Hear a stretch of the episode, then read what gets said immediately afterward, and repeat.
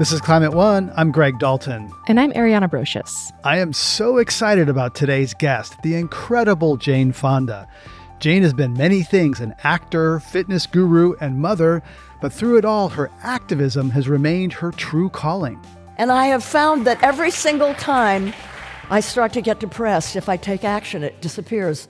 The passionate critic of the Vietnam War and supporter of indigenous rights has empathy for fossil fuel workers and plenty of rage for fossil fuel executives. They knew 40 years ago that what they were burning was going to destroy the planet. They knew and they didn't stop drilling. I loved her show, Grace and Frankie, and I've been aware of her activism for decades, but it was when she turned to climate that I really started paying more attention. And though, Greg, you and I are of slightly different generations, I also really loved Grace and Frankie. I thought it was a hilarious show. I began to notice Jane, of course, through her fitness empire, as many of us uh, did, but really I started paying attention to her work like you when she began her climate protests. This began back in 2019. Jane was inspired by Greta Thunberg and Naomi Klein, and she began holding protests on the steps of the U.S. Capitol in an action she dubbed Fire Drill Fridays to bring awareness to the urgency of the climate crisis. A majority of Americans, like 70%, are very concerned about the climate, but they haven't taken action. And they say because they haven't been asked. This is our job now to reach the great unasked. She got a lot of attention because she's a famous person. She brought a lot of her famous buddies to come along, and they quickly turned the mic to people of color, young people who don't have as much fame and power as they do. So they use their power in a very intentional way. What I was most excited to talk to her about was her life journey, blending her craft and her values. And what really resonated with me, as you said, was her ability to hold conflicting, complicated emotions at the same time rage at fossil fuel executives for their deceit, and genuine empathy for rank and file workers in the fossil fuel industry. We rarely hear those two things together in the climate conversation. Yes, though we could probably stand to have more empathy in our climate conversations. And one aspect of your conversation with Jane that really moved me was the reflection she had about discovering her privilege, you know, at somewhat of a young age and kind of facing that and realizing there were a lot of people in life who had things harder than she did and how much that inspired her to actually take action and become involved in those causes. Elites are sometimes very reluctant to get involved in social change because they have a lot to protect and a lot to lose. I vividly recall a few years ago when Michael Brune, who was then head of the Sierra Club, got arrested in front of the White House. He did that after the Sierra Club ended a 120 year old ban on employees engaging in civil disobedience. That was quite a moment. And since that time, I've wondered how bad and desperate and awful the climate would need to get before I cross a line and put at risk things that I hold dear, including perhaps my body. I don't know where that line is, but I do respect people who have done that, scientists and others who put their careers and their bodies on the line. I do know we're not going to solve the climate crisis by elites remaining very comfortable and cautious and safe. So, Jane Fonda was recently in San Francisco. She joined you for a conversation recorded in front of a live audience at the Herbst Theater. And this theater is a special place, right, Greg? It is a special place. It's where the UN Charter was signed in 1945. Means a lot to me. I've studied international relations. Jane Fonda was this international activist and peace activist. And of course, the UN is central to the global effort to address the climate crisis.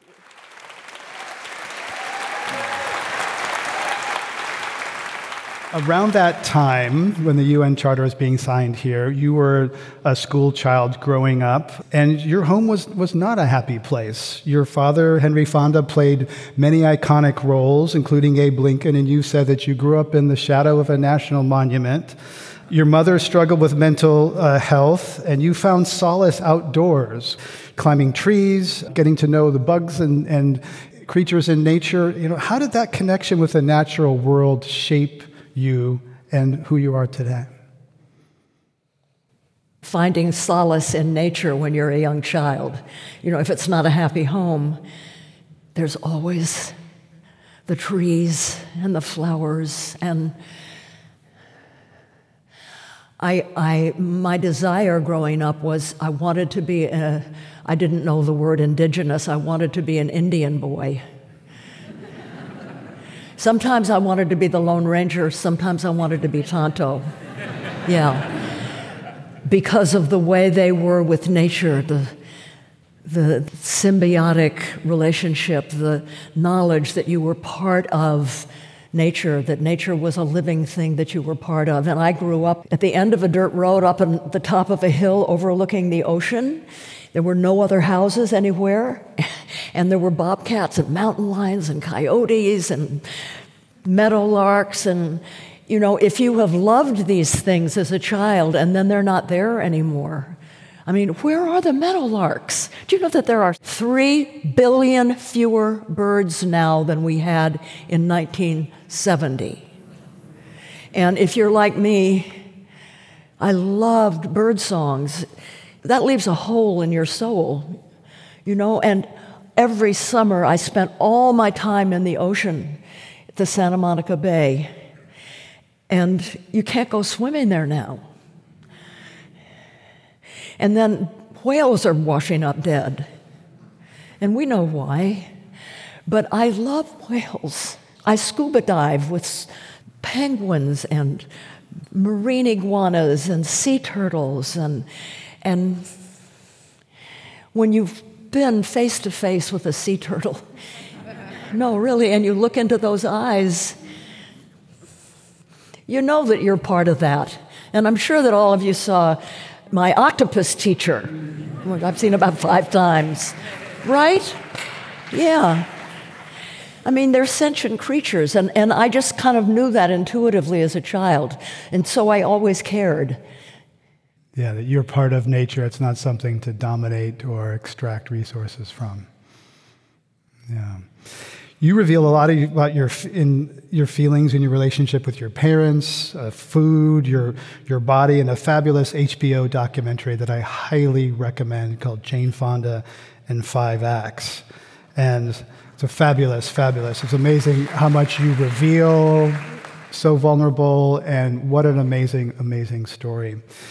And in that, I learned that in 1968, you were living in Paris, and your, some, your mentor, Simone Signoret, a member of France's intellectual left, invited you to a large protest against the Vietnam War. And you write in your memoir that, quote, for the first time I felt embarrassed for my country. I also wanted to go home. So take us to that moment when you went to your first protest. I'm not sure you could even find Vietnam on a map at that point. What powerful awakening was that for you? Well, my father was a, was a decorated Navy officer in the Second World War, and it was a very important time for him.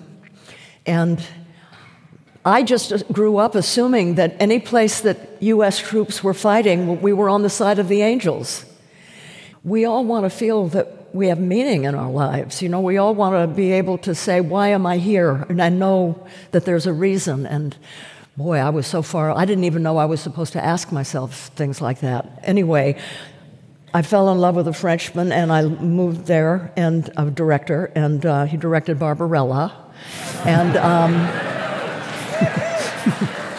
been married to Bardot and Deneuve before me. I mean, it was complicated. and um, I remember, I remember very well. We were in Saint Tropez, and it was when uh, Johnson started bombing North Vietnam. And it was in the headlines of the paper. And my husband, Vadim, looked at that and he said, you know.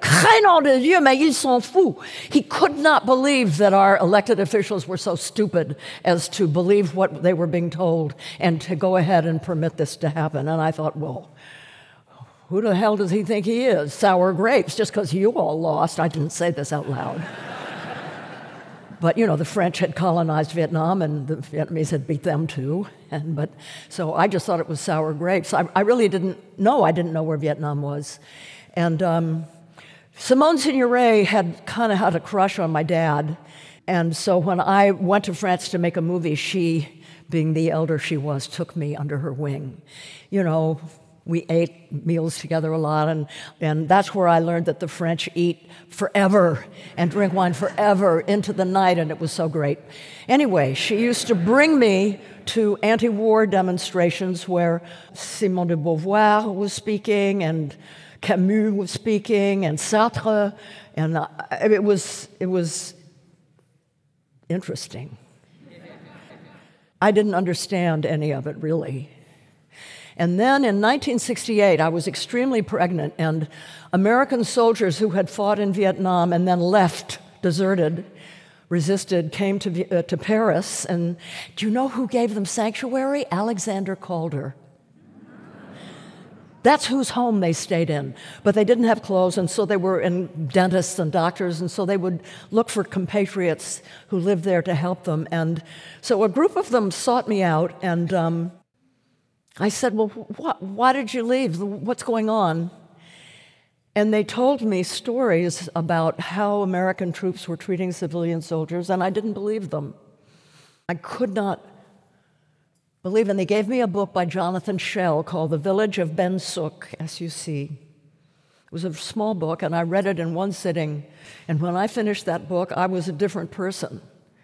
It, it was, a, it was a book about how the government had, had requested that civilians be round up and put in, in these kind of stockades. It was, I determined right then that I was going to,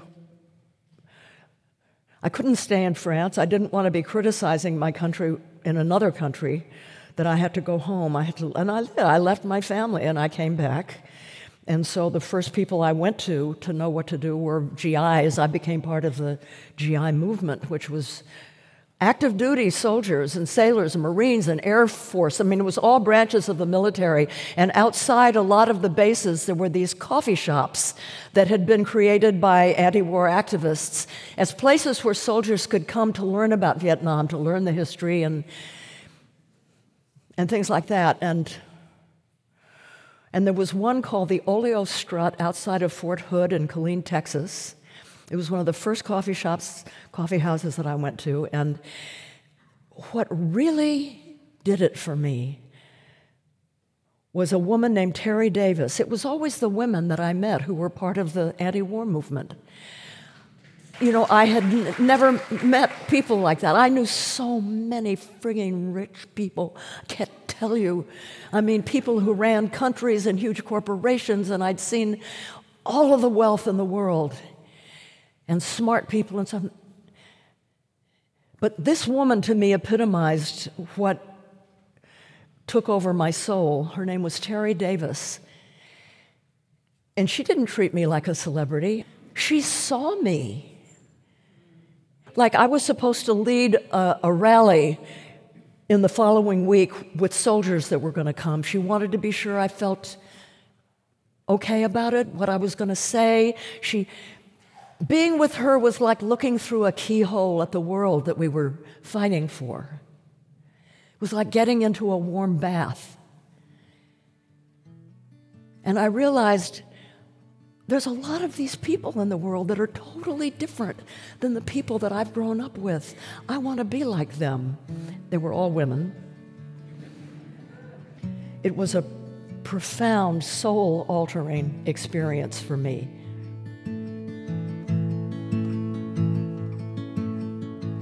Today, we're talking with Jane Fonda about her lifetime of activism. Please help us get people talking more about climate by giving us a rating or a review. You can do this right now from your phone. You can also help by sending a link to this episode or any others of ours that you like to a friend. On our new website, you can create and share playlists focused on all kinds of topics and share those with people as well. Coming up, how Jane Fonda became inspired to direct her activism toward climate. Greta Thunberg said, Don't go looking for hope, look for action, and hope will come. And she's right. That's up next when Climate One continues.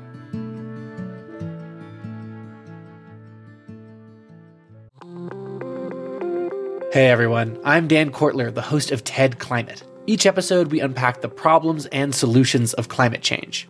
This season of the show, we're getting into some big ideas that make us optimistic about the future, like meat grown from cells and leather made from mushrooms. And the best part, we look at how building a greener future can be an upgrade instead of a sacrifice. Find and follow TED Climate wherever you're listening to this.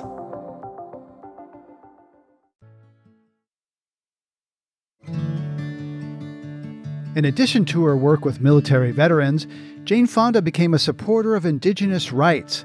Let's get back to my conversation with the activist and actor recorded in front of a live audience in San Francisco.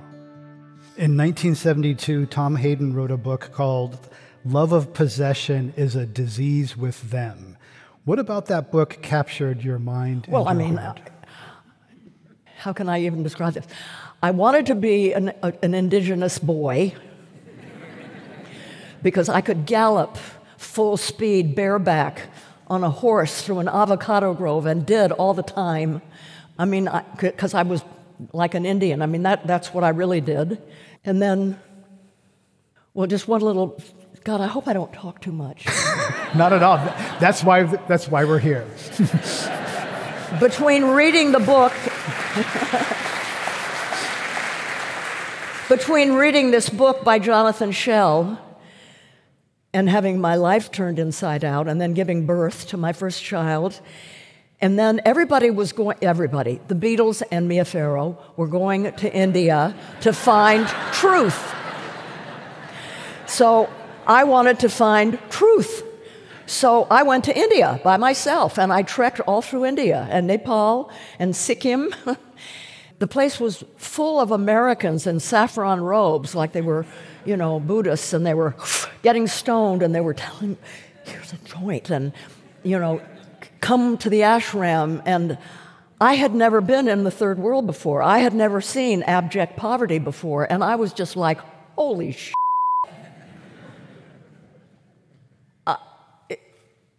I don't want to go to an ashram. I want to join the Peace Corps. And that's where I realized that, oh, oh, I want to do something about this. Anyway, I flew from there. This is right, right after I made They Shoot Horses, Don't They? Flew to Beverly Hills for a press conference to promote the film.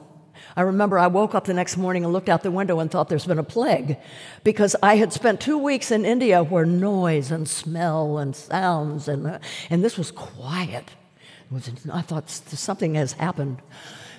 there's been a plague. But as I got off the plane, you remember Ramparts magazine?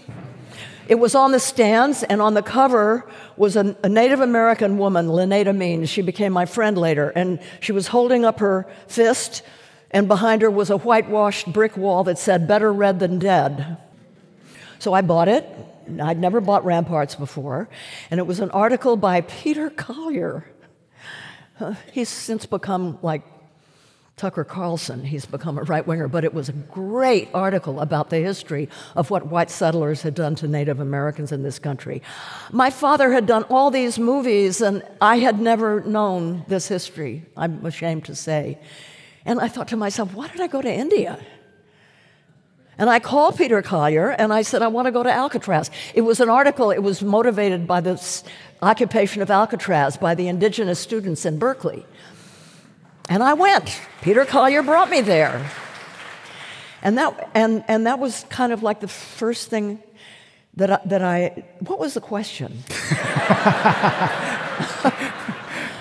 I, really, I'm, I'm sorry you when you read Love of Possession as a oh yeah so so I it was like there was the war and then there was this war that we'd waged against indigenous people here and and it seemed similar and then I heard that this guy, Tom Hayden, had written this book, The Love of Possession is a Disease with them, a quote from, I think, Black Elk. And I knew I was going to marry him. I did. And I did. but mostly because the first date we had, I, I gave a slideshow uh, in downtown Los Angeles, and it was all about the kind of bombs we were dropping, which were illegal.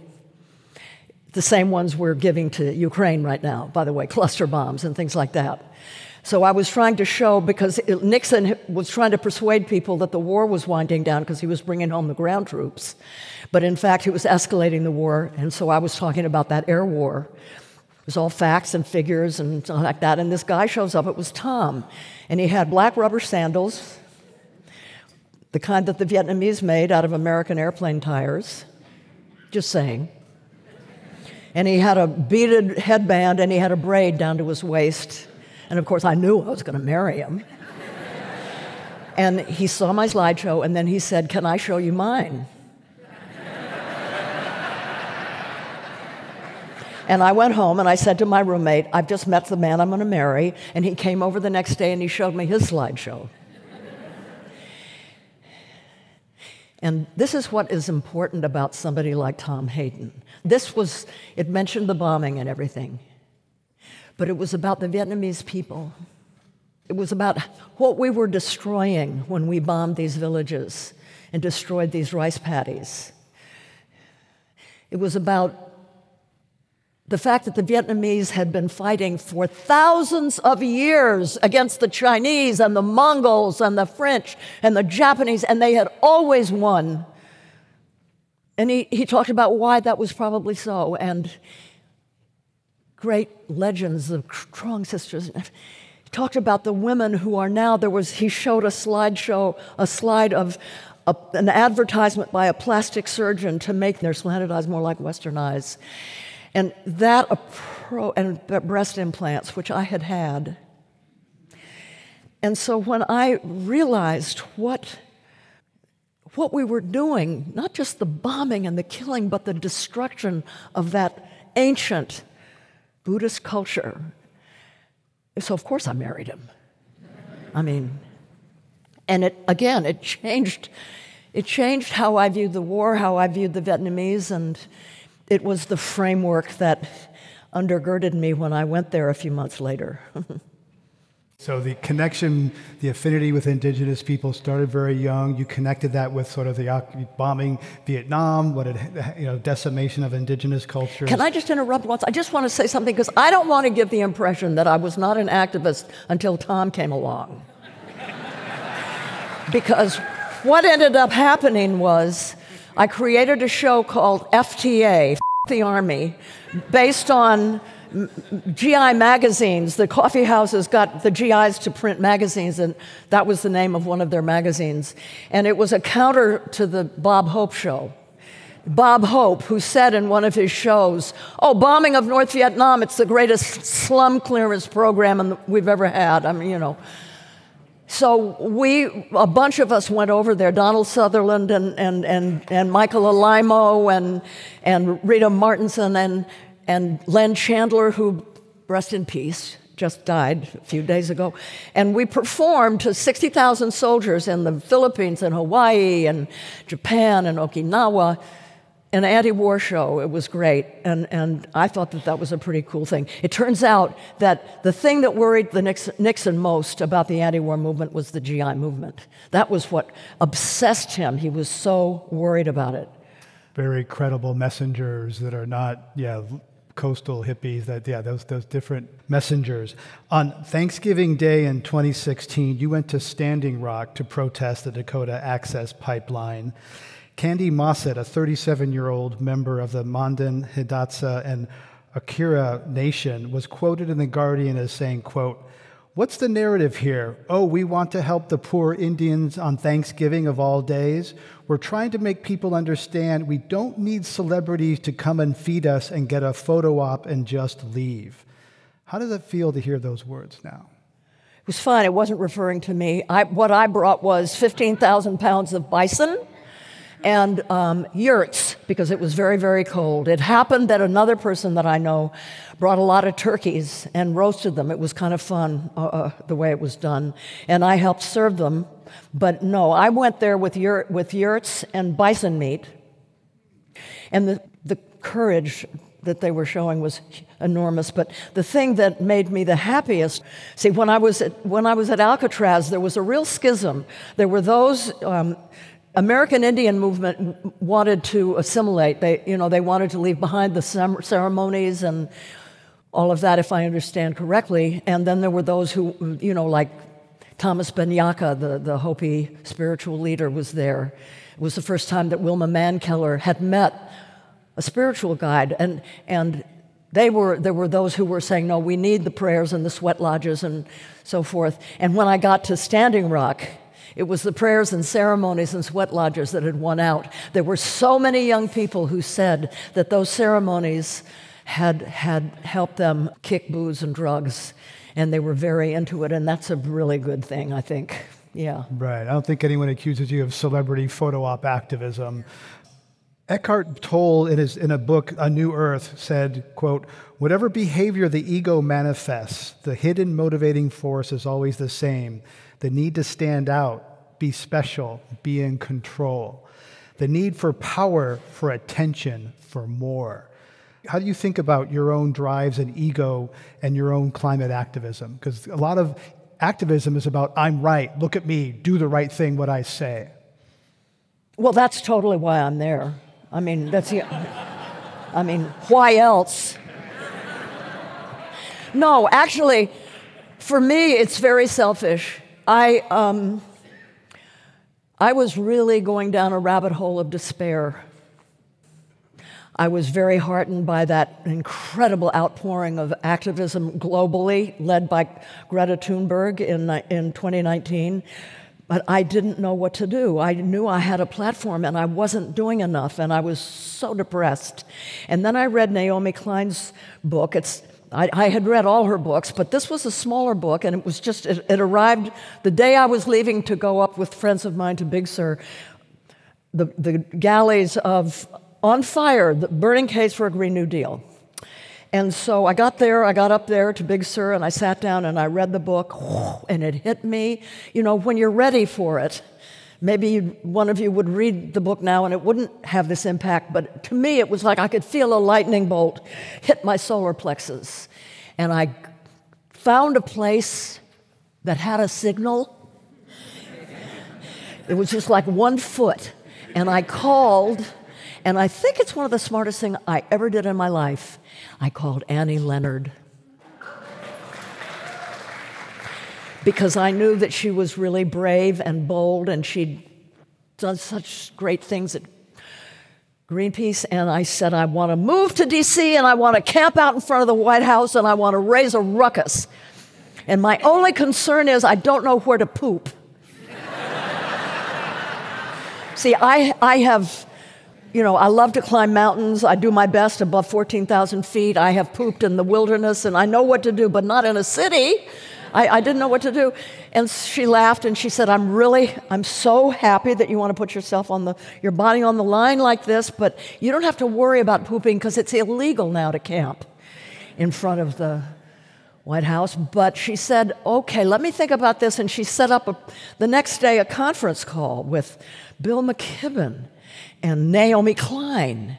And then Jay Halfon. I thought, what she got a lawyer on here for? Because now I, now I understand, because I know Jay Halfon. But at any rate, it was at Esalen. It was the only place that had a payphone, and I had to borrow a lot of quarters, and it was a long time. So hot.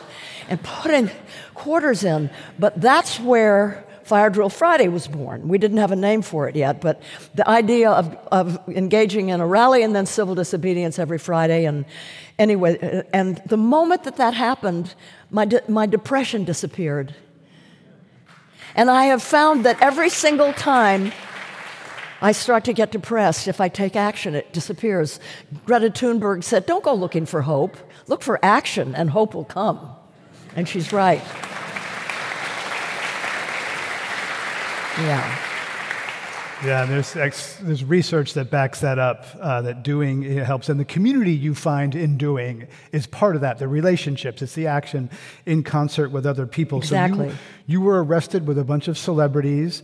Uh, and a bunch of non celebrities. I mean, this wasn't just all about. What I loved about it is celebrities introduced frontline activists, you know, who normally, whose voices wouldn't be heard, and it was all recorded, and we have it in perpetuity. And Hundreds, of, I mean, lots and lots and lots and lots of people watch this stuff. And people traveled from all over the country, mostly women, mostly older women. And many of whom watched your videos, and that's why they were there. Well, they like Grace and Frankie too. you know, I mean, I've, I've been out there in the trenches as an activist when people really hated me. And then I've been out there in the trenches when I was Grace and Frankie and people loved me. And so I've been at both, and it really helps to have a good, successful TV series behind you. you're going out there.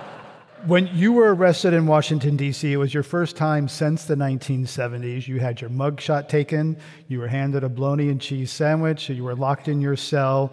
What would take us to that moment? What were your thoughts and feelings when you click you're in a jail cell in Washington, D.C. for protesting on climate. This, this may sound weird, but when you are putting your body on the line for something that you would give your life for, the deepest thing you can possibly believe in, there is while they're putting the handcuffs on those white plastic things, they hurt like hell, but you feel so liberated. I felt so free. It was weird, huh? Um, but, you know, I'll have to be honest. I'm white, I'm famous, I'm privileged. So I knew they weren't going to hurt me. They weren't so nice in Cleveland the first time that it happened, but I knew that, that I was safe. So it was really my job to kind of like record what was going on. And what was going on were men and women of color, because this was just the overnight holding place where we were psychotic breaks, screaming all night. You know, we just don't in this country know how to handle mental health crises. These people should never have been in a jail. They should never have been arrested. And it was just, you know, it was, I was fine, but I just was. The next morning, I was taken out of an individual cell and put into a holding with, with about 12 other women, all of them African American. One of them was really cold. She was so beautiful and she was shivering. I gave her my red coat for a while. And then they got worried that I was cozying up to these people too much, and so they took me out and moved me away. But, you know, here's the reality. They said, Why are you here? And I said, I was protesting the climate crisis. You know, just barrel survival is on their minds. How do I get my next meal? How do, you know, how do I buy my next hit? I did not try to proselytize while I was there. I felt pretty helpless, actually. On Climate One today, a conversation with activist and actor Jane Fonda. Coming up, she explains her theory of change. Protest matters if the numbers are large and the demands are strategic. So that's one half of the strategy that has to happen. Hear the other half of her strategy when Climate One continues.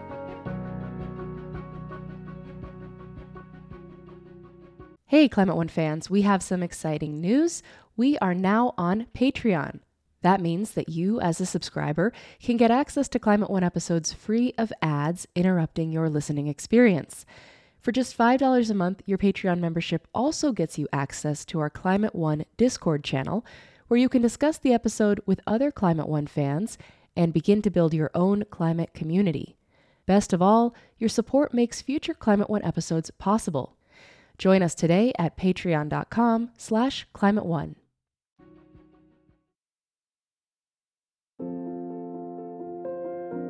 Jane Fonda attracted a lot of attention for her climate protest called Fire Drill Fridays, where she wore her bright red coat in Washington, D.C. She and many others were routinely arrested. I asked her what she thinks those protests accomplished. We were not, as has been reported in the press, our goal was not to affect government. We know from the Yale Climate Communications Project that there are a majority of Americans, like 70%, are very concerned about the climate, but they haven't taken action. And they say because they haven't been asked. The great unasked. This is our job now, is to reach the great unasked. So that's what we got a lot of press. We had a great press guy working with us, Ira Arlook. And um, the word got out that this old lady, I, you know, I turned 81 when I was in jail. And I knew that people would say, well, God, if she can do it. So people started coming from all over. I mean, Portland and San Francisco and all over Wisconsin. And they'd never been at a rally before, they'd never been arrested. But they did it and they felt great about it. Yeah. So that was my, I was asking the great unasked to join to move beyond concern into action. Let's discuss how you think societal change happens. Um, because there's got to be two prongs to what needs to happen. One is there have to be unprecedented numbers of people in the streets, peacefully, nonviolently, disrupting business as usual. This is what got Roosevelt to create the, the, the New Deal. There were thousands and thousands of people in the streets, unions in particular, demanding demanding the things that he does he would that he needed that needed to be done. And he met with some of them and they told him what they wanted. And you know what he said? And this is so important. He said okay now go out and make me do it. That's really an important lesson you know in, in, in, in 1970 first earth day do you know how many people came out 20 million. 20 million people came out on First Earth Day. And you know what happened because of that? Nixon created the Clean Water Act, the Clean Air Act, and the EPA. A conservative Republican. You know, protest matters if the numbers are large and the demands are strategic. So that's one half of the strategy that has to happen. And the other half is some people say electoral politics has failed us. There's, we have a cash and carry oh. Congress. Do you think electoral politics matters? Well, yeah. What we just, if you can't change the people, change the people.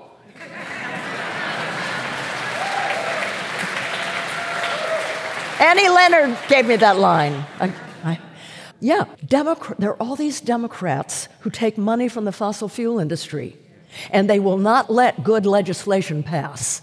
It almost happened with the Build Back Better bill. And one of the important parts of the big Build Back Better bill was a provision that called for cutting the $20 billion we taxpayers give to the fossil fuel industry every year. That would be such an important thing to have happen. And Henry Cuellar, a moderate Democrat who takes money from the fossil fuel industry in Texas, and four other oily Democrats persuaded Nancy Pelosi to take that provision out. Okay, now, Cuellar was up for reelection. Running against him was a young Hispanic woman named Jessica Cisneros. Henry Cuellar is also anti choice. He's not only pro oil, he's anti choice. The Democratic Party backed him. She lost by 800 votes. She's a climate champion and brave and bold, pro choice, and she lost by 800 votes. This has to change.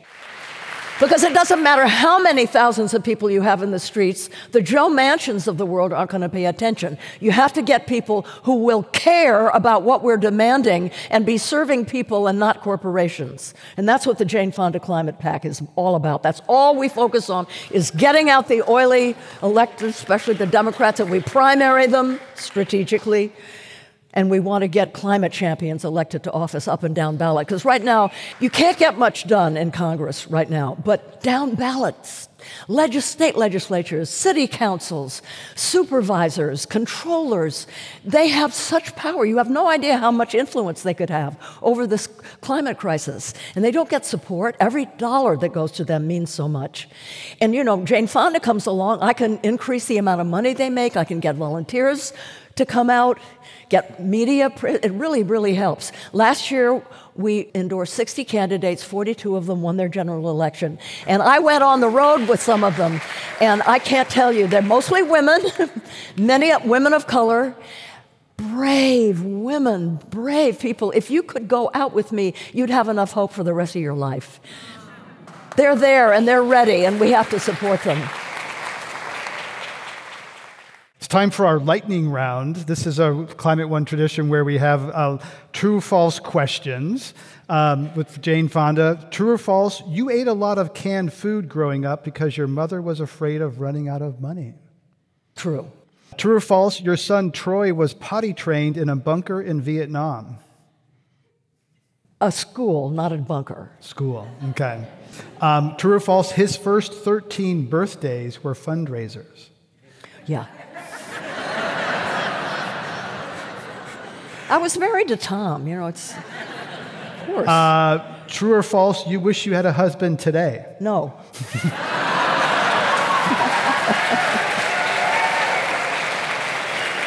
no, no. In the words of the great Eve Ensler, I have closed up shop due to flooding.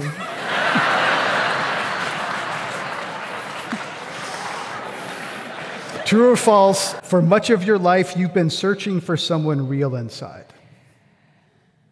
Yeah. You mean like my myself? Yes.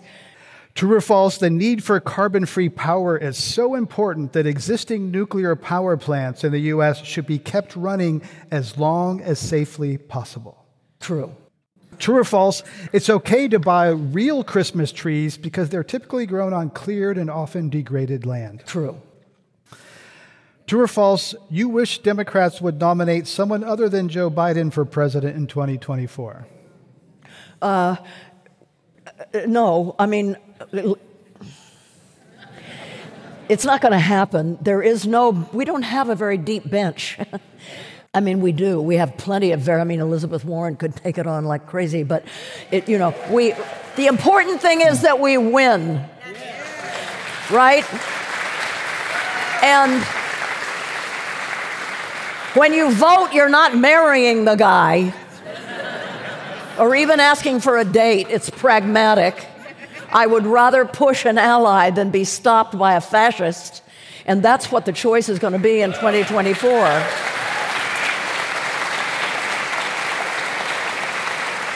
Um, true or false, you and your husband Tom Hayden got the idea to create a business to fund your activism from Lyndon LaRouche, the far right conspiracy theorist. Correct.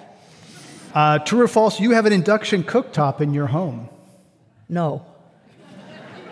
I will, though. we can change that. We could, uh, true or false, you are you're most yourself when you're with your women friends. True. Uh, now we second part of the lightning round is we have I'm going to mention uh, a noun and you will say one word or phrase that comes to your mind from your deep, honest, subconscious, unfiltered.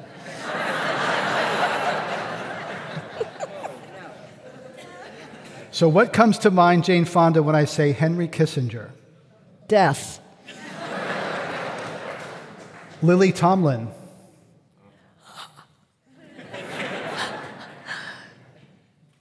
Unique. I love her so much. My God. Ted Turner. Funny. Leg warmers. Old days. Dolly Parton. Funny. The Inflation Reduction Act. Halfway there. Harry Belafonte. Handsome. Activism. Right, he was a sort of a activist with a side gig. Um, That's right, like me. Flying for pleasure. For a pleasure.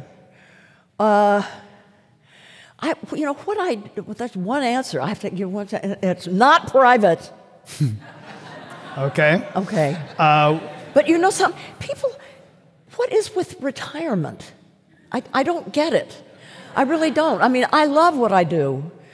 There's nothing more exciting than being an activist and feeling like you're, you're, you're making a difference. And so, what, what's to retire from?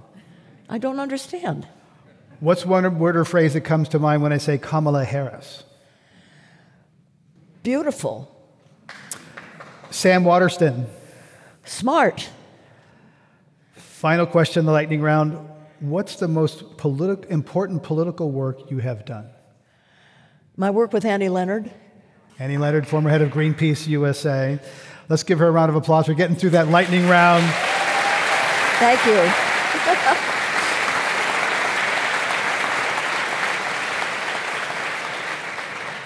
You lived in Georgia for 20 years. And after you arrived, you realized that a lot of people didn't like you there. Being married to Ted Turner helped.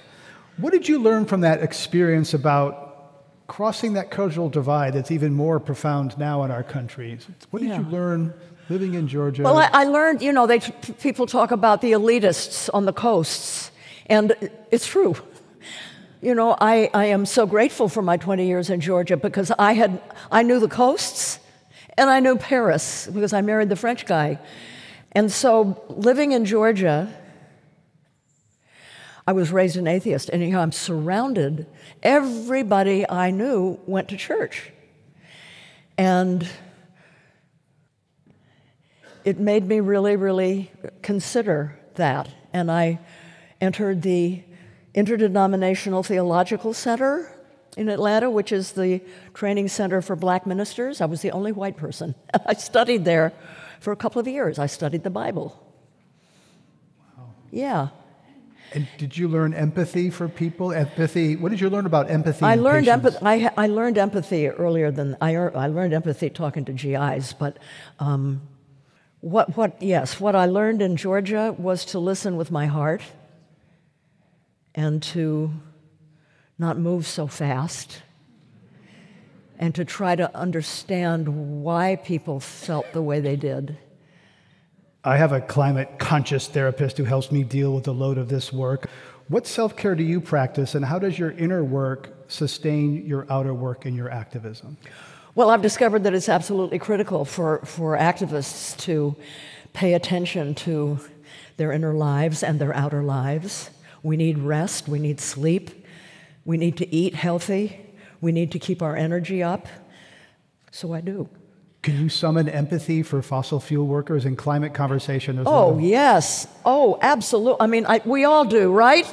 I mean, we know that fossil fuel workers aren't responsible for the climate crisis. There's a lot of villainizing fossil fuel companies for sure. Executives are different than rank and file. There's a lot of anger and villainization in the climate that gets people fired up and mad and mobilized. Not sure it's healthy mobilization, but it works in the short. Yeah, we have to recognize that that you know, fo- fossil fuels is the basis for our whole lives, our economy, our so called progress. Although I do have to think sometimes, would it have been better if we'd never discovered fossil fuels? Yes, it would have. However, we have to recognize that it did spawn a lot of the things that make our lives easier and that we take for granted. But they knew 40 years ago that what they were burning was going to destroy the planet that it was destroying our climate because their scientists told them in granular detail, by the way, and we know this now because we have the reports. So, the reason that they could easily be demonized, I mean, let's demonize them as much as we can because they knew and they didn't stop drilling. They said that's not as bad for the world as global famine and nuclear holocaust. And they kept drilling and they knew all the way back then and they lied to us. So it's their fault. They try to blame us. They say it's our fault and the government's fault. It's their fault. And we have to demonize them, but not the workers. We have to make sure that when we tra- transition from fossil fuels to a green, sustainable energy future, that those workers aren't the victims, that they're not the stranded assets that have to be left behind, but that they are trained the way they do in Germany. Germany has, is a coal driven country, and they have, this is what we have to do government community, unions, environmentalists, they all sit down at a table together and they figure it out. Nobody's 100% happy, but they all know why they decided to do it this way. The workers are trained while they're still working in, in the coal industry, and then they transition out of the coal industry to sustainable jobs. That's what has to happen here. And we have to hold our leaders accountable if they don't. We have to keep reminding Gavin Newsom it's called a just transition. And it can be used in any industry. You know, he was, me and Annie and a bunch of other people met with him. You know, shall I tell that story? I was making Grace and Frankie, and it was going to be, it was two days from the first live Fire Drill Friday that we were holding in Los Angeles. It was a big deal. Gavin Newsom calls me. I'd like to meet with you. He comes down, flies down to Los Angeles on the set of Grace and Frankie. Why? Because he does not like to be criticized. He didn't want me to criticize him. So I said, Well, okay, well, then do this and this, and this and this. And he said, and this is where it relates to just transition Oh my God, I've just closed this huge prison in the Central Valley somewhere, I can't also close down the fossil fuel stuff because people are so mad at me. And I thought that you can use the just transition concept for prisons. If you're going to close down a prison, make sure that all those workers have jobs to go to. You know, I mean, duh.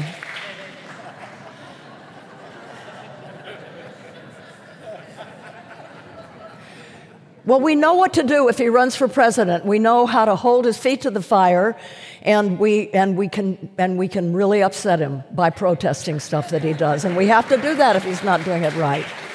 But he did something great that nobody before him has done, including Jerry Brown. He created a 3,200 foot setback, separating new oil wells from communities, schools, and playgrounds, and people are dying in these places. I have a young friend. She's now, she's, I think, 20, 21, Nalleli Cobo. She won the Goldman Prize, the most prestigious environmental prize, when she was nine, an oil company, AllenCo, opened across the street from her apartment, and suddenly everybody started getting sick in her community. She had nosebleeds that were so bad, she had to sleep sitting up so she wouldn't drown in her own blood. Now she's had a total hysterectomy for cancer of the reproductive at 20 because of the oil she got it closed, and then everybody started getting better. But there are 2.7 million Californians who live within 3,200 feet of oil wells and fracking pits, and they are sick, and they've been protesting for decades. Finally, he did it. And you know what? The oil companies have gotten a referendum on the ballot to overturn it. I mean, can you believe that? To overturn it. You, maybe you've seen their slick ads that are on TV now you know, about how we have to keep drilling because of national security. It's all being exported. Well, we have to export it because of the war in Ukraine. It was all being planned before there was a war in Ukraine. It's all lies. And this is a must win deal. We cannot allow them to overturn this. Absolutely not. First of all, if they overturn it, that's it. We can never renegotiate this. We can never litigate again in California for setbacks. Number one. Number two, this will go national. This strategy of anything they don't like that happens through a democratic process, they try to overturn. We have to beat them. Nalleli's been a guest on Climate One. If you look at climateone.org, you'll see a podcast with her sharing her very personal story. She's amazing. With Yes. Oh, yeah. God, isn't she something? Yeah, we're getting close to the end, and I just want to ask you in that fabulous documentary, Jane Fonda in Five Acts, you open up about relationships with your parents and forgiving your mother. When you watched your dad die, you felt that he had a lot of regrets, and you said that your, your regrets will be for what you didn't do. So, how does that motivate you? Regrets are always for what you didn't do, practically always. And so now that you're 85 and survived multiple cancers. You look fabulous, look very healthy. Thank you. Thank you. Thank you. What, how do you think about your legacy, your, the regrets that you don't want to have? I don't think about it, really. Just think about now? No, all I know is that I feel that my life has meaning. I know why I'm here. I feel I've done a good job with what I had. And um, God I am not going to die with a lot of regrets.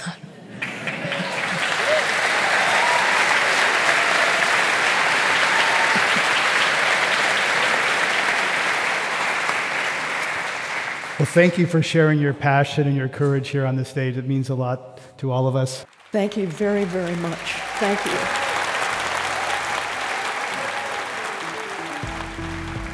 Climate One's empowering conversations connect all aspects of the climate emergency. Talking about climate can be hard and sometimes difficult or frustrating, but it can also be enlightening and exciting and full of possibility. You can help us get more people talking about climate by giving us a rating or a review, or send a link to this episode to a friend. By sharing, you can help people have their own deeper climate conversations. Brad Marshland is our senior producer. Our managing director is Jenny Park. Ariana Brocious is co host, editor, and producer. Austin Colon is producer and editor. Our production manager is Megan Basilia. Our development manager is Wency Shada.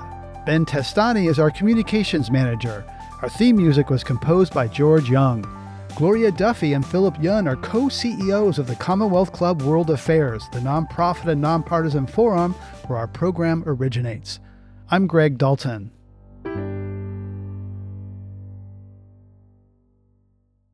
Hey, Climate One fans. We've all gotten used to a subscription model for paying for the things we really value. Here at Climate One, it's no different. We produce this show every week for free, and now we're offering you an opportunity to get our show free of ads. For just $5 per month, you can join us on Patreon and get access to our episodes free of ads and get access to our exclusive Climate One Discord channel. That allows you to discuss the episode with other Climate One fans and begin to build your own climate community. Best of all, your support makes future Climate One episodes possible. Join us today at patreon.com slash climate one.